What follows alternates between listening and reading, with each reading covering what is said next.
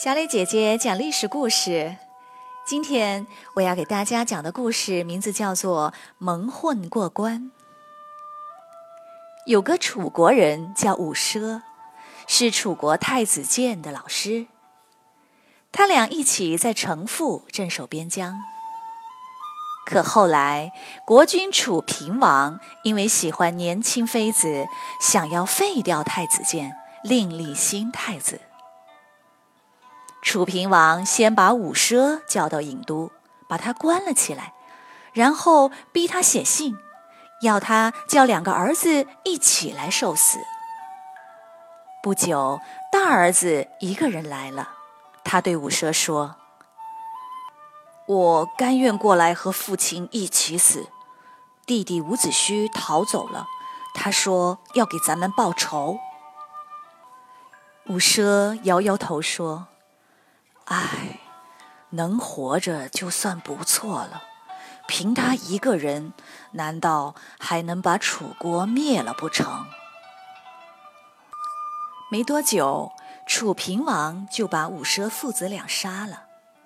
伍子胥对楚平王恨得牙根痒痒，发誓一定要报仇。伍子胥和太子建逃到了郑国，然而。郑国没有力量对付楚国，要他们去找晋国。谁知晋国也不想得罪楚国，反而要太子建去谋害郑国国君。结果事情败露，太子建被杀，伍子胥只好再次逃亡。伍子胥思前想后，觉得只有吴国能与楚国抗衡。因此，打算逃到吴国去。伍子胥逃出郑国后，一路向东，经过陈国（经河南淮阳），又回到了楚国。楚国到处都在通缉他，他只能白天躲起来，晚上偷偷摸摸赶路。他费尽千辛万苦，终于逃到了昭关。经安徽含山，只要过了昭关，就能到吴国了。昭关是在两座山中间的一个关口，只有一条路。关口挂着伍子胥的画像，士兵们一个人一个人的盘查。伍子胥远远望着昭关，不敢过去。过去不就是送死吗？但也没有别的路了，真是进退两难呐。伍子胥提心吊胆地躲在路边，绞尽脑汁地想办法。整整一个晚上，他一眼也没闭，还是想不出办法来，愁得头发和胡子都变白了。伍子胥心想。这回头发胡子都白了，没准能蒙混过去。是死是活，只能听天由命了。伍子胥鼓起勇气朝昭关慢慢走过去。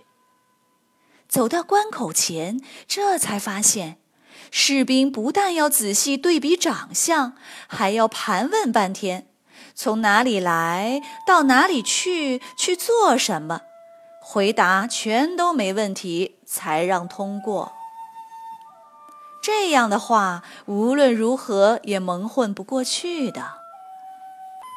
然而这时候也不能退，一往回走肯定会被发现。他只好硬着头皮继续往前走，越走越绝望。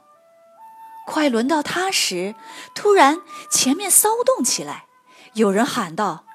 抓到伍子胥了！抓到伍子胥了！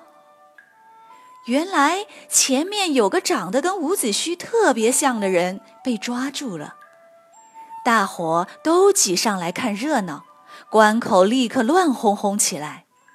伍子胥紧张的心都快要蹦出来了，他假装很平静，趁着关口正乱着，悄悄地走了过去。有个士兵看见了。见他是个白胡子老头，也就没多管。过了一阵子，关口平静下来，原来抓了个假的伍子胥。士兵们想起有人趁乱出关了，就派了一队人马去追。伍子胥出了关，急急忙忙跑到江边，在芦苇丛里躲起来。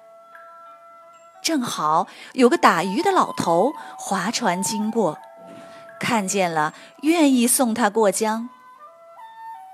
到了江中间，老头说：“你是伍子胥吧？”在关口看过你的画像，除了头发胡子白了，样子还是能看出来的。伍子胥连忙摘下身边的宝剑，说：“这把剑上有七颗宝石，能值不少钱，算是送给您的礼物吧。”老头冷笑一声说：“楚国的悬赏可比这多多了。”我只是看你在逃难，愿意帮你一把，哪里需要你报答？老头没收一分钱，就把伍子胥送过了江。伍子胥这一路逃难，非常幸运的过了关，又非常幸运的渡过了江，终于逃到了吴国。从此，他心里只想着一件事。就是要报杀父之仇。好了，今天我们的故事就讲到这里了，再见。